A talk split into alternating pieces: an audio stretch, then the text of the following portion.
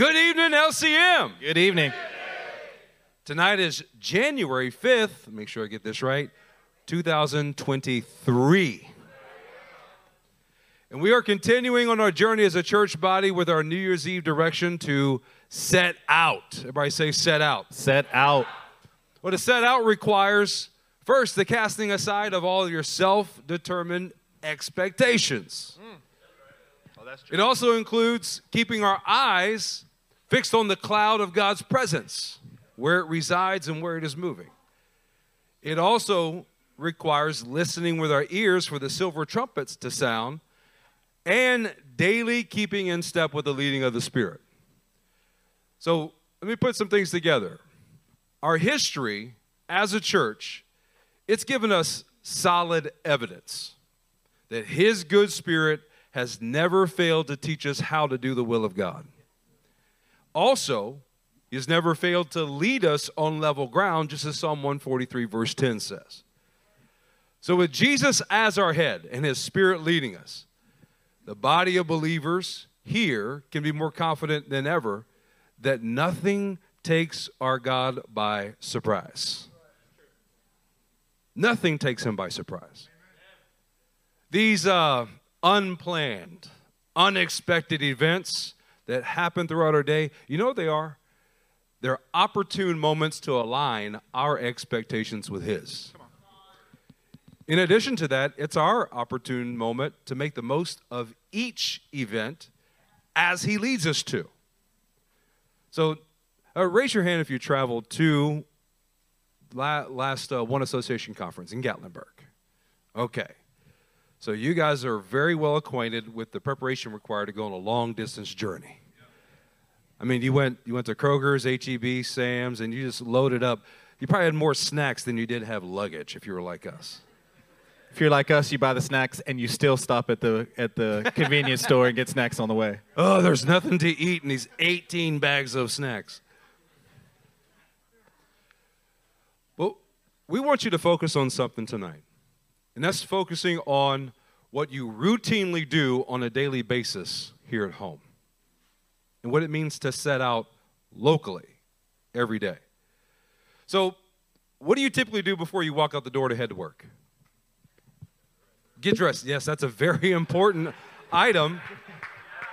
Things would be rather awkward in your job if you were not dressed. Good answer, Miz Treaster. Thank you.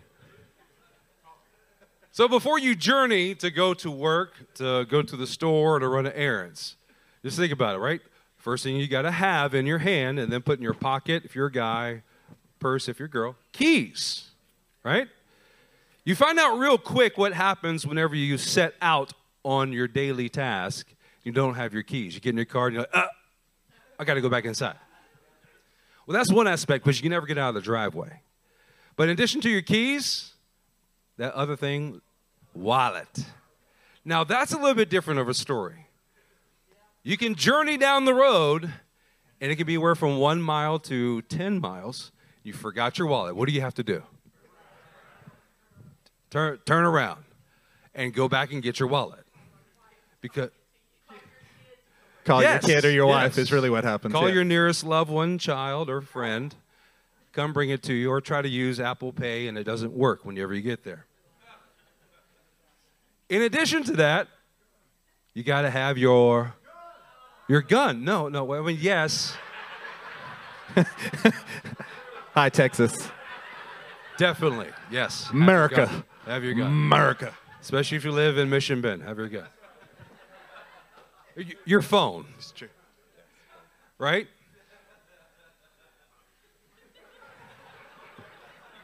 Good answer. Because that, that's some of the predicaments we've been in, is that you have your keys, you have your wallet, but you don't have your phone, so there's no one to actually call to bring you your phone. Your phone's at home. Now, the most important thing, in addition to all these items, including gun, stones, exactly. The brother nailed it. So, just think about that that moment, that that day, maybe today or yesterday, where you're delayed by forgetting one or more of these items. Well, that in and itself is a quandary. But look at the sequence of what begins to happen. You're frustrated that you're now running out of time to get to your planned destination based on your schedule. And I use frustration in quotation marks, right? Frustration. Well, that results in something like you're acting a little bit less than a saint as you travel through traffic, right? The Lord knows all those things that you say in the confines of your cabin of your car. And then by the time you reach your destination, you arrive in a state that is not exactly exactly shalom. As hard as you're trying to put a smile on your face, just all of the angst is coming through every wrinkle on your forehead and face. Things are not just going as planned. And this is at what, like seven thirty, eight o'clock in the morning, or any variation of time of the day. In these moments, you want to know what to do? No, no, it's a question. Do you want to know what to do? Okay. We lift up our heads and hearts to the moving of his cloud. What is God doing in the midst of what seems to be these obstacles and difficulties? We then turn our attitude towards thanksgiving that our God actually hasn't forsaken us in that moment. That my day is not going down to the depths of despair because I forgot my phone, wallet, keys, stones, or whatever else it is. The reality is that his presence is still with us in those moments. And he will reveal to us the very purpose of this unplanned event if we submit our expectations right then and there to his lordship. Just putting the brakes on it. Say, why all this angst? Why all this frustration? Surely God is in my midst. And he is the one that has led me up to this point, leading me now, will lead me in the future. Having a heart that is prepared to be led by his Spirit will ensure that your expectations result in the demonstration of his wisdom and his power that comes by his Spirit. It's an opportune moment for the Spirit of God to do something supernatural because it has broken the boundaries of your own expectations. Come on, church, to be able to understand and trust in the fact that God is actually at work in your life.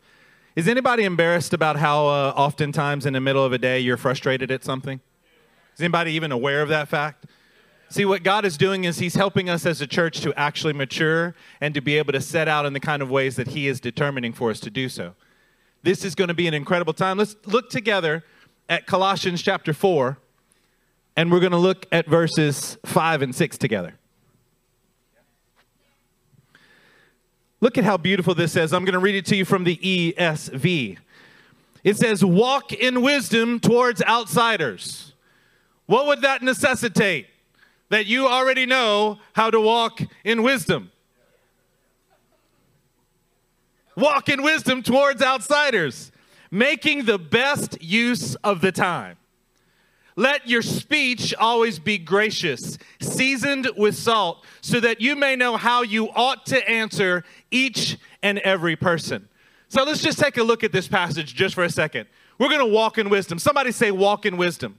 Walk in wisdom. God is causing us to set out as a church, and the way that we are setting out is that we're going to walk.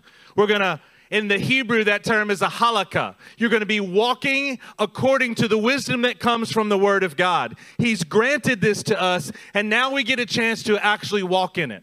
Boy, isn't that a great part of what God is doing here in this church? He's not just giving us information. He's causing us to be able to walk in the application. Come on, isn't that right, Ethan Reesor? Learning how to walk in the actual application of what it's like to be a real man of God.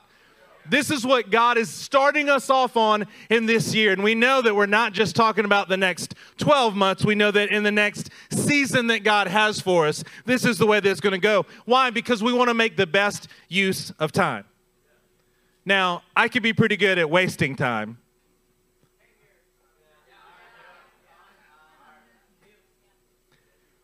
But I can also get frustrated when time isn't being used efficiently. My patience wears thin, my wisdom leaves me. But here, when we're walking in this kind of wisdom, we're going to make the best use of time. I hope that there's a sense of urgency that you're starting to get in your heart, a sense of excitement about what God is doing in our midst. I'm looking at different ones of you, and I'm realizing that in the years that are to come, this household, this family is going to look very different. We're going to have many, many other faces. I see some visitors here tonight, but we're also going to have people who are setting out now, and they're going to be able to do exactly what God has for them to do across the world in any nation with any people group. God is going to cause us. See, it's one thing if you knew that in three months that you were going to do something. It's one thing that in three weeks you know that this is coming. Three days from now you get to do this. But what happens if you don't know the exact time and you have to continually look to the cloud, look to what God is doing so that you can see when you need to set out? It starts putting an expectation in you. Man, I got to make the best use of this day right here. I, I don't know what's going to come tomorrow. All I have is I know that God is with me today, and I will keep looking to him. We're going to have our speech gracious, seasoned with salt. We're going to have some salty speech up in here. Boy, doesn't it sound different if I just say it that way? Our, our speech seasoned with salt. How appetizing that sounds. How about we have some salty speech that is completely integrated with the Word of God, that you're not adding a scripture to what you're saying later on because you kind of realize that it related, but you are starting with the thought of what the Word says before you even formulate something out of your mouth. That'll make you salty when you're talking. That'll make something happen so that you can know how you ought to answer every single person. Now, turn with us to the book of Numbers. We're going to hang out in the book of Numbers tonight. Boy, that's exciting, isn't it? We're going to hang out in the book of Numbers. Man. Man. That's your favorite book, Cass? Book of Numbers. Amen. Now, I know that none of us have ever thought this, but if you just thought about that title, that sounds like some ancient torture device. We're going to study the book of Numbers. Yeah, I'm a nerd, and I still, I still, that still doesn't sound exciting. But we know that the Jews had a better name for this than the book of Numbers. They called it Bamidbar, in the desert. See, they're telling a story of a journey that they're on, and it matters. The reason that the numbers are there was so you knew the people that were traveling with them and the stages of their journey that they were on. That's a very, hey, we're going to tell you about our summer vacation. We're going to tell you about the travels that we've been on and the excitement and the adventures that we've been on. That's a very different kind of story, and that's what the book of Numbers really is. We're looking at them setting out on a singular journey. Somebody say singular journey. Singular journey. Just with a lot of stages that are involved. When you go from here to Tennessee, there are a lot of stages, some planned. Most in our caravan were unplanned, calling each other. We have another bathroom break that we need to do. We just, we were, we got in the car twenty-two minutes ago. We have fifteen hours. Can we go any, no, we've got to stop. Great. Amen. See, this is not about bathroom breaks and, and getting some snacks. This is about the people of God making it into the promised land where God intended for them to be. But he didn't lead them on a straight journey. He led them on a path that had a lot of stops, a lot of stages, and a lot of events that were going on. And that's what the book of Numbers is about. As a matter of fact, Bamidbar, or the book of Numbers, literally begins on the same day that the book of Exodus concludes. The actual same day. Let's, let's go to Exodus forty. I told you to go to Numbers, but we're going to look at Exodus forty real quick. And you're going to see exactly what this is. As you're turning, say, set out. Set out. We're going to pick up in verse thirty-four. Joe, you there? Okay, amen. Yeah, kind of. Okay. Okay, there were two mistakes on that one. One, it was, yeah. Two, it was, yeah. But it's okay, because Joe's going to get it. Here. Joe, come get my Bible. Seriously, come get it. Don't be looking at your phone. It was be an actual man you... of God. Use my Bible. That means if I need to read something out of it, I'm just going to call you up here on stage to do it. I was somewhat comforted when he turned his phone around and actually saw, you know, his Bible app program, and that it's not like Christian Mingle dot com. You already have everything you need, brother. Okay, so let's let's rewind like, you know, fifteen seconds ago. Joe, are you there? Are you turning there? Ah! Now we can begin. Verse thirty-four. Then the cloud covered the tent of meeting, and the glory of the Lord filled the tabernacle. And Moses was not able to enter the tent of meeting because the cloud settled on it, and the glory of the Lord filled the tabernacle. Throughout all their journeys, throughout all their journeys, whenever the cloud was taken up from over the tabernacle, the people of Israel would set out. So what is directly interlinked is that setting out is in direct connection with the moving of God's presence. And it's for the purpose of making a journey. Another way to say it is for the purpose of going on a mission, being set out on a mission. Who in here likes to know what purpose your daily activities are serving? Right? Without purpose, everything is rather futile and aimless. But don't we know the character of our God, that nothing that he does is futile? Nothing that he does is aimless. It always has a purpose and a mission. And that our obedience to the moving of his presence guarantees that we're going to always have a purpose and therefore always have a task and a mission to accomplish. So what we're learning and looking in Exodus forty is how to enter into the presence of God, and immediately and permanently attaching to the setting out on journeys and mission that God has in store. If you heard what Pastor Matt just said, you understood, you're going to understand how deeply important this is.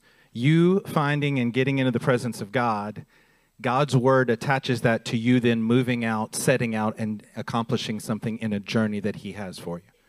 On the day that the tabernacle was set up at the end of the book of Exodus, here in this passage, you see that the Spirit of God came down, and then it immediately begins to speak about the journeys that the people of God were to take.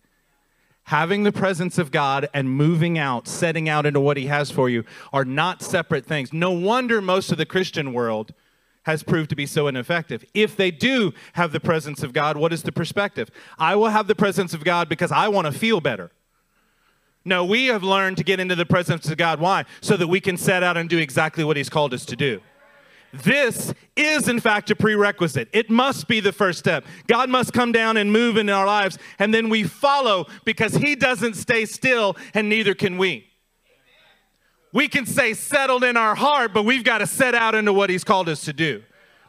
Now, go back to the book of Numbers. We're going to take a look at Numbers nine. As you're turning to Numbers nine, again, the book of Bamidbar, in the desert, is what we would call the book of Numbers. And chapters one through nine are explaining all the necessary components for them to be able to set out. The very first chapter is a census. They're finding out how many people are in that generation. The second chapter, they're beginning to learn how to encamp around the very presence of God. And on and on it goes, teaching the priests and the Levites what they must do. As this is walking through, by the way, we don't have time. We're already eighteen minutes into this. We're not going to touch on this, but if you actually take a look at the first nine and ten chapters of the book of Numbers, and then you go back and you compare that with the last few years here at L C M, you're going to be blown away at how intricately our God leads us, even as dumb Gentiles. He leads us in a way. Numbers chapter two is about them encamping. You know what that's also about? Having a family banner. It goes through the, the requirements of the priesthood. Actually, even before it gets to that, it starts talking about offerings to make sure that the tabernacle is taken care of. You know what that sounds just like? Our June sermon on Beyond the Obligatory. Then it gets to chapter uh, chapter eight, where you're talking about the requirements of the priesthood and what a gift they are. You know what that's like? Never fearing the razor. Having the gift of pastors being added to this, and many of those guys are in, in Europe right now being incredible ministers of the gospel. See, if you realize what God is doing, he's leading us through. Now, let's take a look here in chapter nine. And the people of God are one year past getting out of Egypt. Okay? Everybody say one year. One year. They've made it one year out of Egypt, and his, this is where they stand. Chapter nine, verse fifteen. On the day that the tabernacle was set up, The cloud covered the tabernacle. Which day are we talking about? The day that we just read about in Exodus forty. The tent of the testimony. At the evening, it was over the tabernacle, like the appearance of fire until morning. So it was always. Somebody say always. Always. The cloud covered it by day and the appearance of fire by night. So Moses is now picking up the story exactly where the book of Exodus left off. Verse seventeen.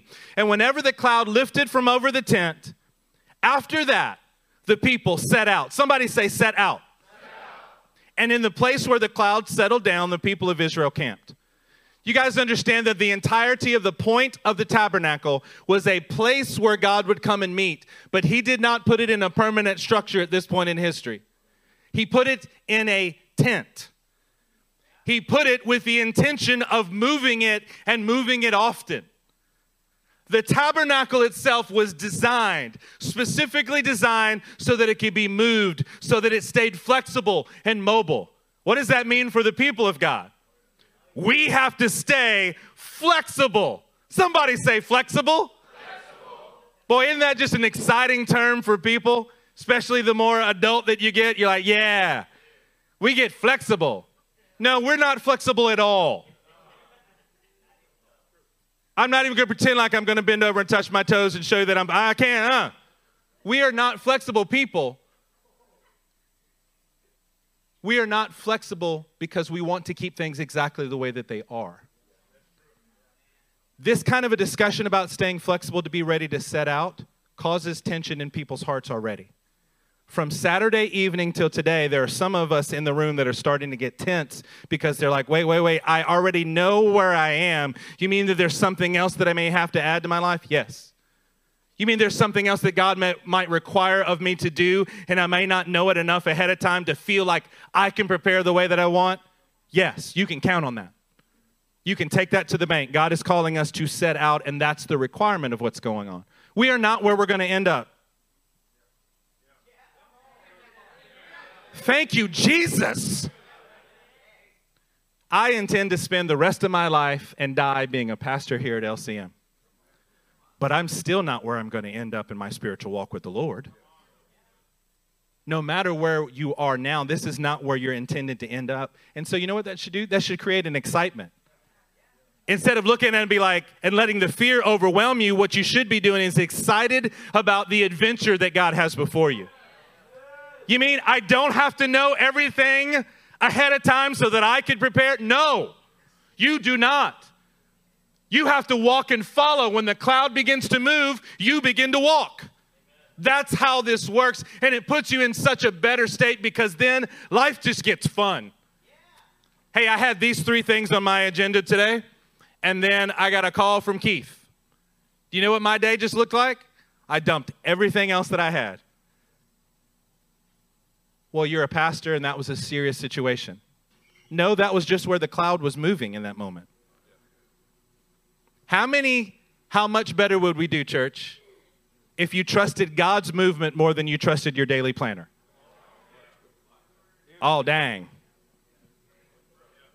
How much better would we do if we just trusted him that when we set out that he would, he's already given us what we need?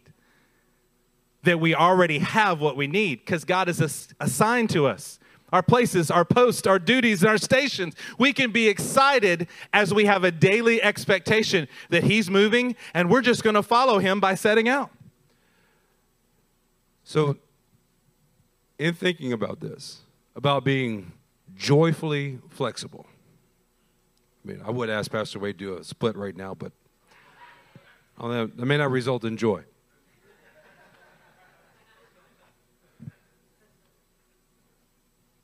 But think of the benefit when you're letting go of your own rigid expectations of what God's going to do.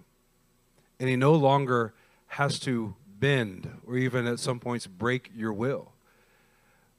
But instead, you're pliable. How much more expedient and effective can your obedience be in resulting in the will of God whenever God has timed it to happen? And many of you guys are, are in this room because somebody was joyfully flexible in an unpredicted moment where their lives demonstrated the reality of the gospel to you.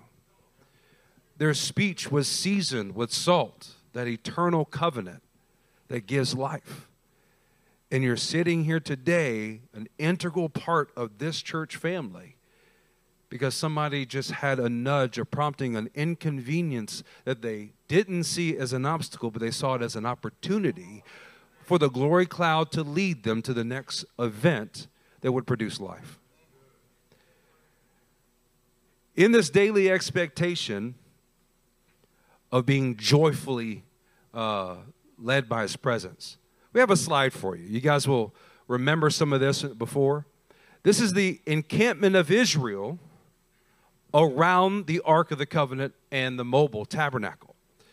Each tribe had their assigned uh, position, east, south, west, and north. And all twelve tribes positioning, well, as they're dwelling in their station spot, whenever the cloud would begin to lift and move, and then you would have silver trumpets that were sounded, there was an exact order in which God has prescribed in stages for them to break camp, and then once they arrived at the next destination, for them to set up camp. Can I say that God has His works foreordained and pre-planned for every single person sitting in this room? And that what looks like one ordained work for one family may not look identical for the other family, but as we all stay within the assignment and the stage that God has put us in, we can assure that His presence is going to bring about His fruitful work of ministry on earth? Absolutely. Well, that idea and attitude of being joyfully flexible, when you're looking at the encampment of the people around the Ark of the Covenant, it makes me think of Psalm forty-two four. It says, these, these things I remember as I pour out my soul, how I used to go with the multitude, leading the procession to the house of God, or to the presence of God, with shouts of joy and thanksgiving among the festive throng. Having God's presence leading you in your midst, and you are following and benefiting from it. That means that you are never without supernatural help from heaven. Never. And the right attitude that begins to set your expectations right is to have a joyful, thanksgiving, exuberant shout that begins to lift up out of your soul. You remember we were covering all those unplanned events of wallets, keys, phone, and stones? In those moments, whenever frustration and anger and whatever else comes along with it, try to derail you from the expectation of the supernatural. This is what you do. You do Psalm forty-two four. You pour out your soul, and then you begin to turn your soul towards the attitude of a shout of joy. We're, we're catching. You're right, Tom. You're exactly right.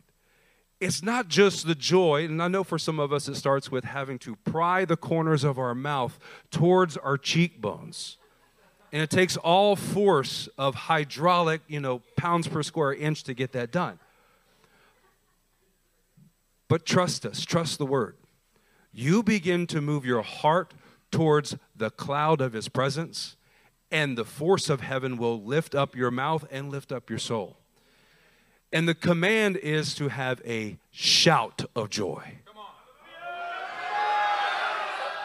The command is to have a shout of joy. Hallelujah. Natalie, can you put the slide back up on the screen for a second? Did anybody notice in what configuration the people of God camped in? What's at the center of the cross? The very presence of God. Now, we don't have enough time, so we're just going to tease you. If you'd like to buy Pastor Matt a nice cigar. And bourbon. Bourbon, whiskey. Buy me some coffee. Then we can go over with you what I'm reminded of as I look at this. I'm reminded that God is enthroned upon His people.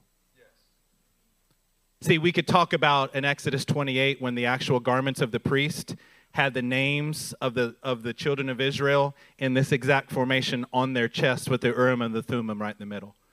See, we could talk about Numbers two and how this arrangement is declaring the glory of God. And you will see things that in the priestly garments, in this arrangement, that you'll see in Ezekiel one with the four living creatures that are the throne of God. We'll go to Revelation four and you can see those same creatures. We'll even talk about the Gospels in the Newer Testament to see those same faces that are exemplified in each one of the Gospels. I mean, we could talk to you about a lot of this, but what we want to do is tell you that God is enthroned upon his people. So when he wants his throne to move, you know what's going to you know what's going to happen? His throne is going to move exactly where he wants it to. See, that takes away this idea that you had a mistake in your day. Some people may have even forgot a bag, and it caused the right kind of timing for the Phillips family to have their baby rescued at the hospital. Wow, that was an unusual... No, that's exactly what our God does. Instead of us getting frustrated, how about we look at the cloud and going, God, were you trying to just move me and I wasn't listening before? Yes. The answer to that is yes. Because he's a good father and he's leading us. He is enthroned upon his people. Numbers chapter nine. Look at verse seventeen again. Whenever the cloud, somebody say whenever. Whenever the cloud lifted from over the tent. Means the people didn't get to plan it. They just had to respond to the cloud of God moving. After that, the people of Israel set out. Somebody say set out.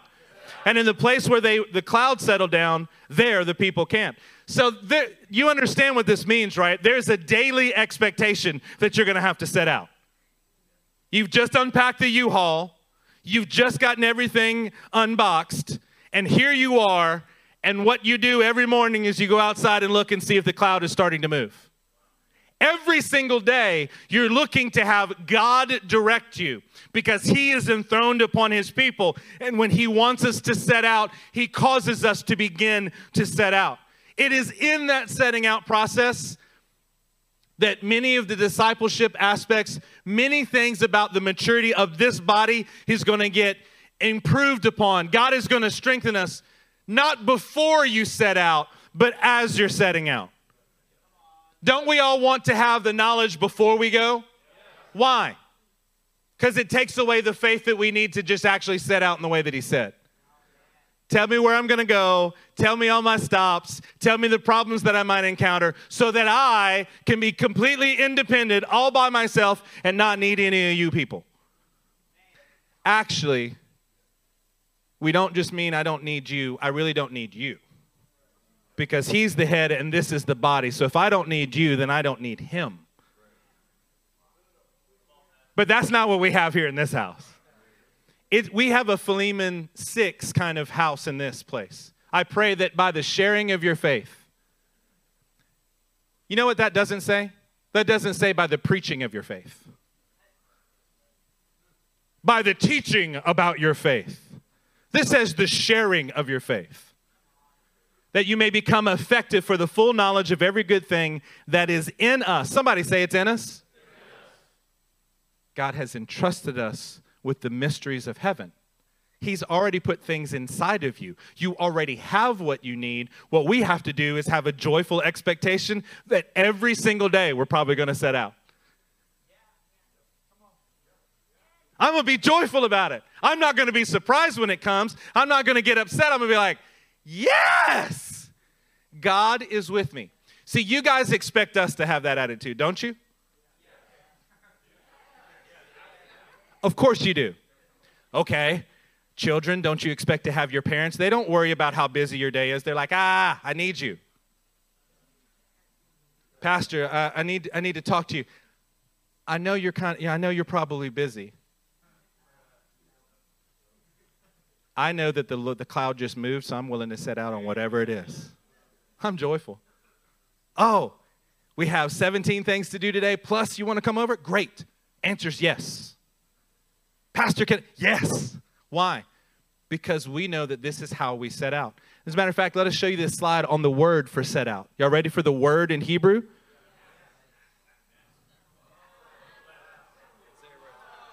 Pronounce it for him, brother. Nasa.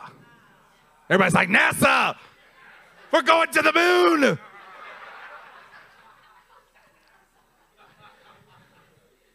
There is another word that is pronounced Justin would be able to pronounce it better, but it sounds like Nasa as well, and it means to lift up.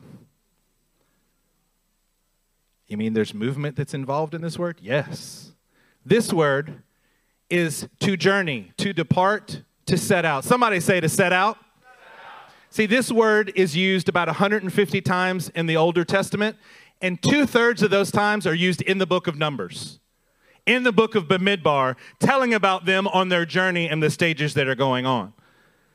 This word has an interesting root concept. You see in the second paragraph, this word has the basic meaning of pulling up tent pegs.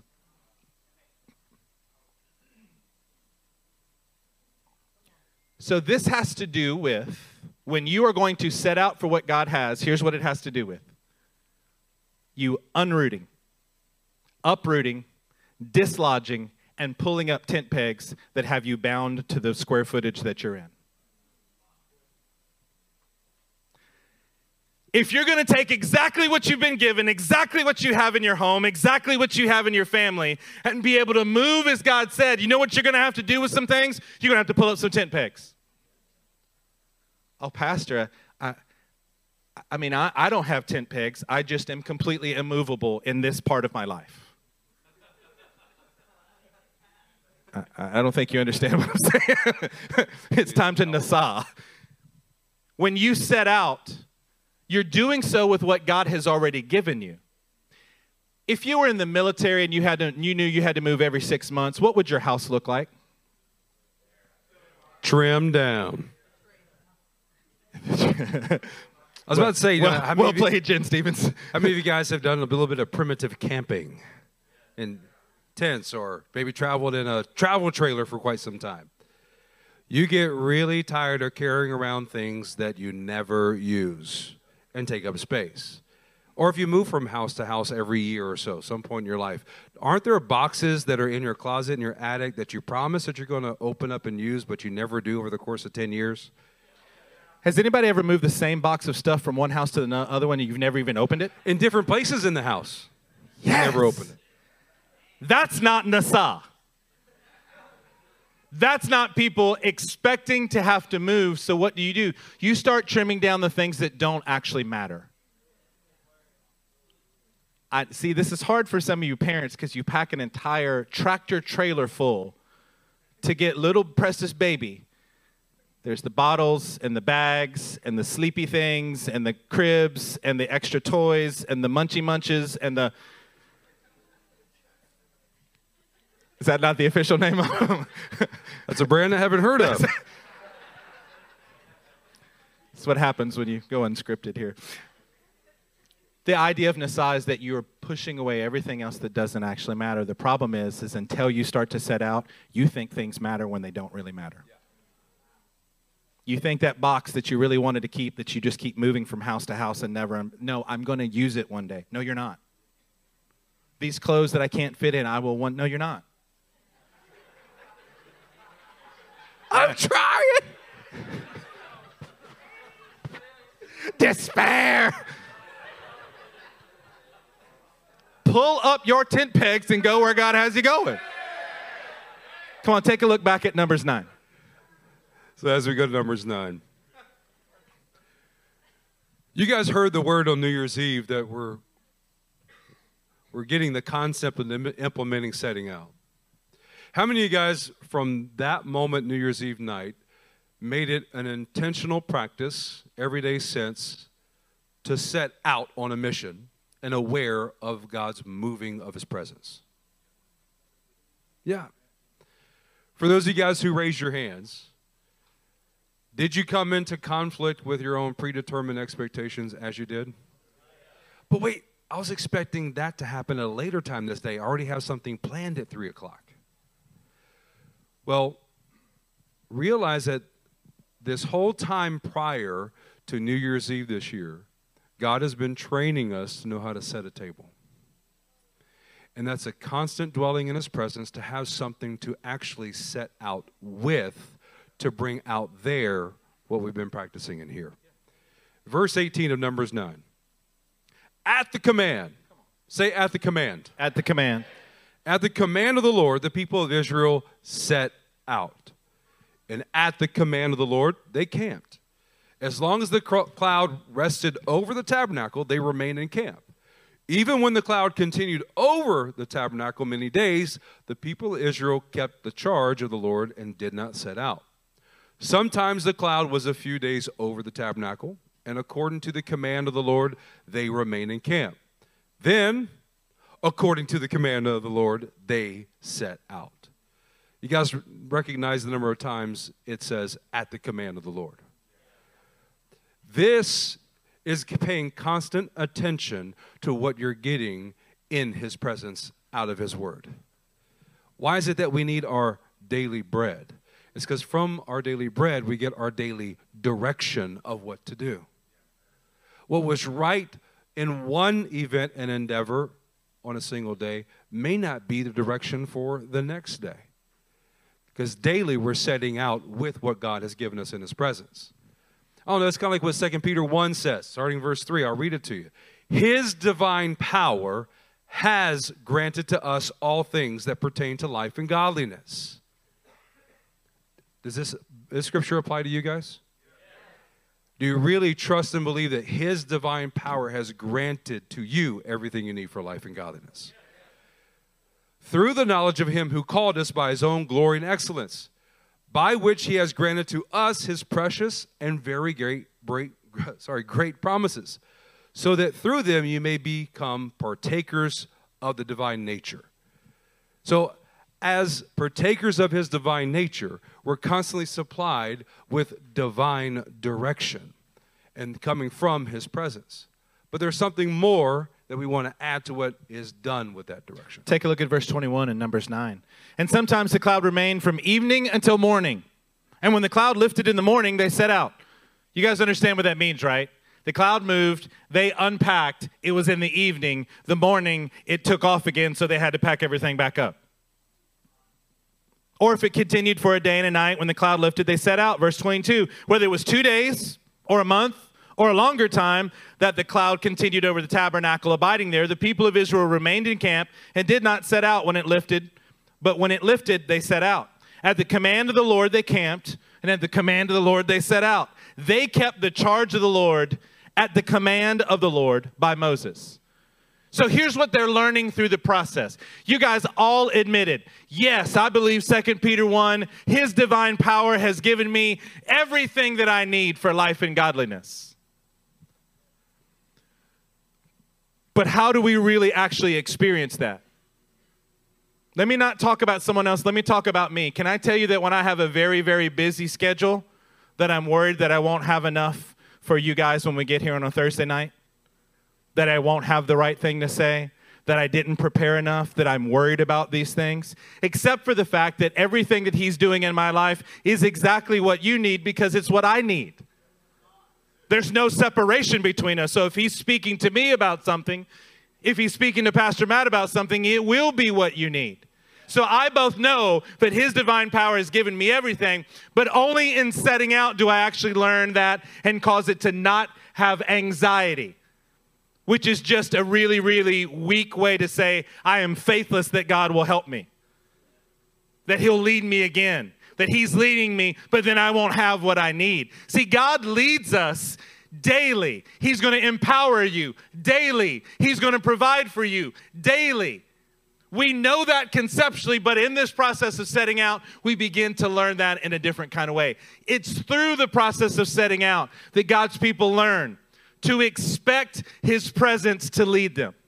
Not your own thoughts, not your own calendar. We expect the presence of God to lead us. In what? In the timings of what you do. In the timings of what you do. This should take me about forty-five minutes, then I'll do this. So I'm the only one that does that. Except there's complications, and you get forty-seven interruptions, but the interruptions are somebody who needs prayer. Is that an interruption? Well, it is, but we're pretty joyful about it because yes. We're trusting that God is determining the timing, not you. I know that this is good. Uh, this is this is practical. Are y'all feeling how practical this is? You should be thinking of things that you said and felt today, because it's God who determines the timing, because he's allowed to, because he's the boss. It's through setting out that people learn to expect. The people of God were learning to expect God's presence to empower them. Hey, I didn't study for seventeen hours, but God gives me the right word in the right moment. Actually, it's exactly what Jesus Christ says in the Newer Testament. Don't worry about what you're going to say. You can stand before a king. You could be about to be thrown in jail, and you don't have to practice what you're going to say ahead of time. All those dumb imaginary conversations that you waste your time on. He said, and then I say, and then I'll. Or you could just trust God will empower you in the moment to give you exactly what you need. That the same Holy Spirit who's teaching you something will also remind it of you. Remind it to you, and what it says in John fourteen, is through this setting out that they're learning to expect God's presence to provide for them. Do you realize that if you're in a group of three million people, like the children of Israel, and you begin to move out, do you realize that you have to figure out where you're going to have water the next time? Because it's not like you can go to the store. You're in the desert. How are my children going to eat? How are my livestock going to eat? Where, where are we going to go? What? Well, huh. But what they learned is that everywhere that God led them was the exact place that they needed to be, and all the provision was waiting on them there. Yeah, okay. See, they kept the charge of the Lord. They literally shamarred the mishmeret, for those of you who understand more Hebrew words. They guarded the mission. They guarded the charge of the Lord. This is because they had been entrusted with a good deposit. They had been entrusted with the things of God. See, church, but the cloud moving isn't the only thing that happened. We go to Numbers chapter ten, and we he- we start hearing the trumpets that need to blow. We start hearing the sound of the silver trumpets that have to accompany. So the cloud of God had to begin to move. People had to recognize that it wasn't just one guy. It was a collective team of leaders that saw it and began to have the priest to make the sound on the trumpets. That's what Numbers ten says. Lord spoke to Moses, saying, make two silver trumpets of hammered work. You shall make them. You shall use them for summoning the congregation and for breaking camp, for setting out. Let's take a look at Numbers chapter ten and verse five. Are you guys there? When you blow an alarm, the camps are on the east side so shall set out. And when you blow an alarm the second time, the camps that, you're, that are on the south side shall set out. An alarm is to be blown whenever they are to set out. So this word alarm is the Hebrew word teruah. And teruah can mean battle cry, war cry, or get this, you may be familiar with what a, a previous passage, a shout of joy. A shout of joy. There we go. So when you have your expectations set on setting out, you're excited to hear the alarm. You're excited to hear the teruah. It's that call that says, now is the time to begin to pull up those tent pegs and get everything in order and ready, because God is about to do something. So the first alarm was for the tribes on the east side, then the south. You should have a shout of joy when the alarm is being sounded and someone else gets to set on a mission. Right? Because we're, we're taking this outside the perspective of just us. When you hear the voice of God calling for a shout of joy, rejoice more in the way that God is putting your brother and your sister around you on a mission. When God has set them up to be able to, to go set out. When rejoicing over each other's mission, you know what that does? That actually causes the oil of joy to flow even more on our heads and in our souls. And we can see the mission of God accomplished in them and know that we participated in it by being a support. Let's look at verse eight. And the sons of Aaron, the priests, shall blow the trumpets. The trumpet shall be, shall be to you for a perpetual statute throughout your generations. What we're starting to talk to you about tonight is not a one-time event. It's the perpetual state of expectancy that you're supposed to have. You're supposed to be watching for the cloud and listening for the confirmation of the sound of the trumpets as you begin to then set out in order. The expectancy of daily, joyfully setting out has to become a perpetual statute in each one of us. Every single day. It also has to be ingrained and instilled in our children so that they learn to expect it. Not just us, what we say, but they watch you. Just like you watch us as pastors, you see if we get upset, if we get interrupted. No, this is part of the joyful daily moving of the Spirit of God. This is what we all must ingrain in each one of our kids, in each of our generations, so that we all have the expectancy that our time isn't ours, our schedule isn't ours, our day isn't ours, our resource isn't ours, our power isn't ours. It is all from what the Lord does as He's leading us and as we set out. So we hear, I'm sorry, we see the cloud move, and we hear the trumpet, and then we begin to move. Now, all of this has just been in the instructions. You want to look, you want to see what it looks like for them to actually set out? Here we go. In Numbers chapter ten, and let's look at verse eleven. In the second year, in the second month, on the twentieth day of the month, the cloud lifted from over the tabernacle of the testimony. And the people of Israel set out by stages from the wilderness of Sinai. And the cloud settled down in the wilderness of Paran. They set out for the first time at the command of the Lord by Moses. So you guys will remember from New Year's Eve night, we covered this. And that uh, there's one singular journey, but there are many stages along that journey. And the way that God does this is that He sets us out in experiencing these stages. So how many singles do we have in our house tonight? Over here, Hay says. Oh, all right. In case you didn't know, Andrew Hayes is single. Most eligible bachelor of L C M. You guys are in a specific stage. Is there anything you can do in your own power and might to advance yourself to the next stage? You've tried, right? Okay. Well, the same goes with every other development of maturing in the kingdom, is that we we walk by the command of our God, giving us direction of the stages and when to pull up our tent pegs and move on to that next stage. But realize it's that command that is found by dwelling in His presence. Take a look at how the tribes set out. We want you to see something here that I think is beautiful. Here's a slide that we have for you. As the tribes are setting out, first the tribes, so the trumpets would sound an alarm, a teruah, a war cry, a shout for joy, and the tribes on the east, led by Judah, would, would begin to move out. So they saw the cloud move, they began to pack, to pull up the tent stakes. And as they were setting out, as they were moving forward, they moved forward at the command of the trumpets. And first it was it was Judah, Issachar, Zebulun. Then the tribes on the south, then on the west, then on the north. Does anybody see something that's missing on the twelve tribes that are listed there? Where is the tabernacle?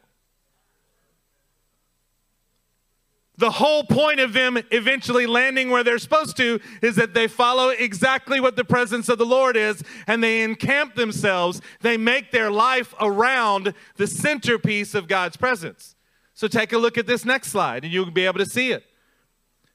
So the Gershonites, who were responsible for taking care of the frames, uh, I'm sorry, of the, of the tent coverings, they were sent out. Merari, those... Uh, Levites that were there, and they came, and those two were sent ahead of the Kohathites who brought the holy, sacred items. Now think about it. God has all this worked out. They, the Gershonites and Merarites, had to go forward, set the right things in place so that when the Kohathites came with the holy things, they're not just standing there. Do you guys realize that God has an order to what He's doing? There's the trumpet. Everybody just go.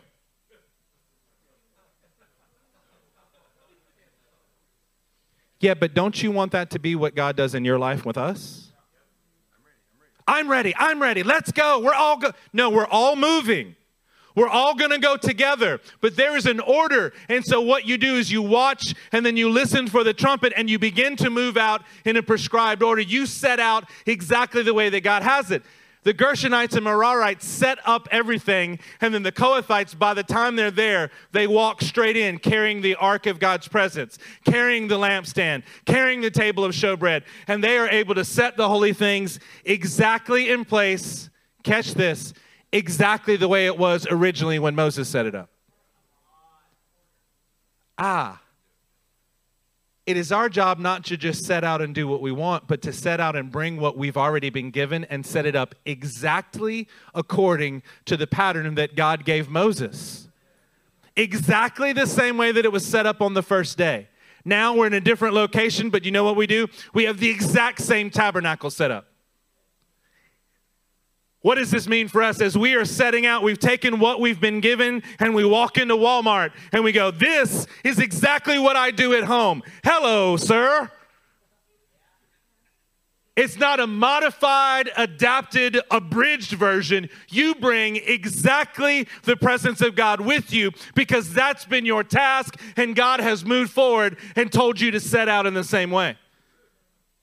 You don't do anything different at the work site or at the, at the store or anywhere else than you already do at home. And that is the key to what God has given this house. Yeah.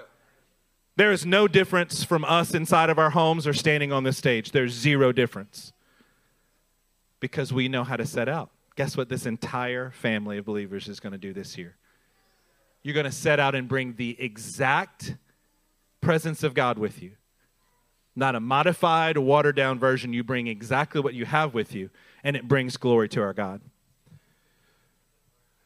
You guys remember we talked about keys, wallet, phone, and stones. In your daily activity, we're talking about local focus of setting out. God has already equipped you to set out with something in your pocket. Always have something in your pocket. Obviously, I'm not talking about the, the necessary items to travel in a car. I'm talking about from His Word. Always have a word in your back pocket and trust that what God gave you that morning is applicable throughout the remainder of your day. God has invested so much in each and every one of you, teaching you how to open up your ear, your ear and listen as one who is being discipled, to have a word that sustains the weary. Never set out from your home without something in your pocket from the Word. This sets you up for something. In Numbers ten, verse thirty-three. So they set out from the Mount of the Lord, uh, Mount of the Lord, three days' journey. And the ark of the covenant of the Lord went before them three days' journey to seek out a resting place for them. And the cloud of the Lord was over them by day whenever they set out from the camp. So the whole idea of setting out was their expectation. I mean, their expectation was not fixated on what they thought or where they thought it was going to land, or the exact path of how they were going to get there. The only expectation they had was, at His command, we're going to set out. God would determine exactly what that resting place would be. What does this look like for us on a daily basis? It's that place of right shalom, right order with God and man. So coming back to the Walmart example, right? You're standing in line and like, three or four of the self-checkouts just go to a red light because each customer has a serious problem with them. You're running late, and you're standing in line longer than usual. Or realize that at that moment is the moment that God's cloud may be resting on, probably is resting on, and He is ready to lead you, He is ready to empower you, and He's ready to provide for you in that very moment. It becomes less about what your resting place has been determined to be, and it's the, the, His desire for His cloud to rest on that moment because of something supernatural He wants to do through you. Ministry is always about unplanned, unexpected moments. Ministry, oh, I don't mean from the stage. If you think that this is what we do primarily, then you just don't know us. This is a small percentage of what we do. I'm talking about the ministry to my family. I'm talking about when we're sitting around reading the Word and I've gotten up and I've trusted that what the Lord has given me is what my wife and my daughter need. And we have what seems to be a tangent, but I know that there are no tangents. I know that God was leading that moment and giving us the exact scriptures needed to change my family forever. That happened to the Sutherlands this week. We're reading through the book of John. I know my daughter's studying it with Abby. We're gonna, we're doing it again as a family. And God is causing moments to come up because we're trusting. It's messing up my schedule. It's messing up the things I got to get done. Ministry is always that way. In your home, it's going to look the same. Look at verse thirty-five. This is exciting as we get ready to close.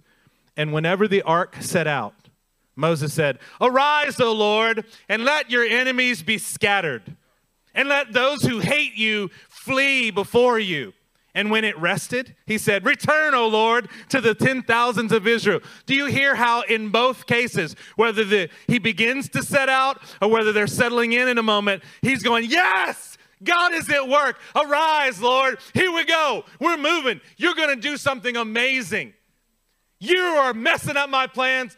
Thank you, because you're the boss and I'm not. Amen. Arise, Lord. Do something special. What happens when this group of people starts getting excited about the things that start to contradict your own plans and your own expectations?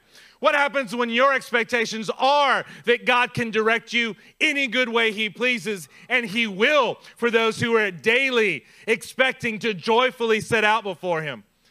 Psalm one eighteen verse fifteen says, "Shouts of joy resound in the tents of the righteous." We're going to shout for joy. The Lord's right hand has done mighty things. See, having an expectancy of setting out. Not you have an expectancy that we set out, but us having an expectancy that we set out. If that's our expectation, it causes there to be this, this joyful nature that comes along, and you're not destroyed every time something changes. You're actually excited about it. Every day literally becomes an adventure. Every day literally is like God is at work. I may feel like this is a normal day, but the God of the universe is leading me. I can see the cloud moving. I can hear the trumpet sounding, and I'm going to do it because my God is ready to start a fight. My God is ready to scatter those enemies. He, Moses says to say, "Lord, rise up and smile upon them nicely. Arise, O Lord, and destroy the works of the enemy." Well, that sounds exactly like words in First John three about Jesus coming to destroy the works of the devil. See, God is a warrior, and this setting out process allows us to move and minister tenderly to someone that we see in a, in a Walmart, or to absolutely annihilate the works of the enemy that are crushing someone's soul.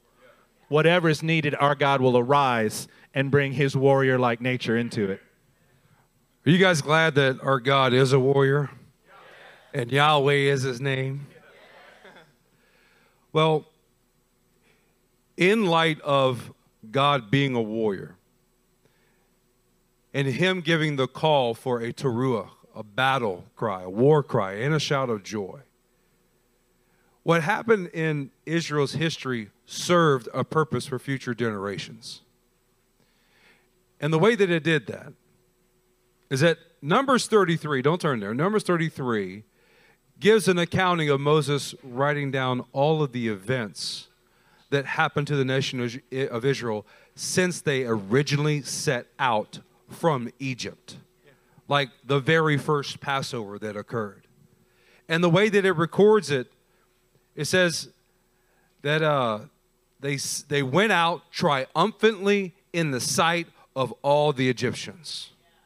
The Egyptians were burying their firstborn because of the last plague, but Israel set out with shouts of joy. And that has been the cornerstone that has set the example of how we all set out.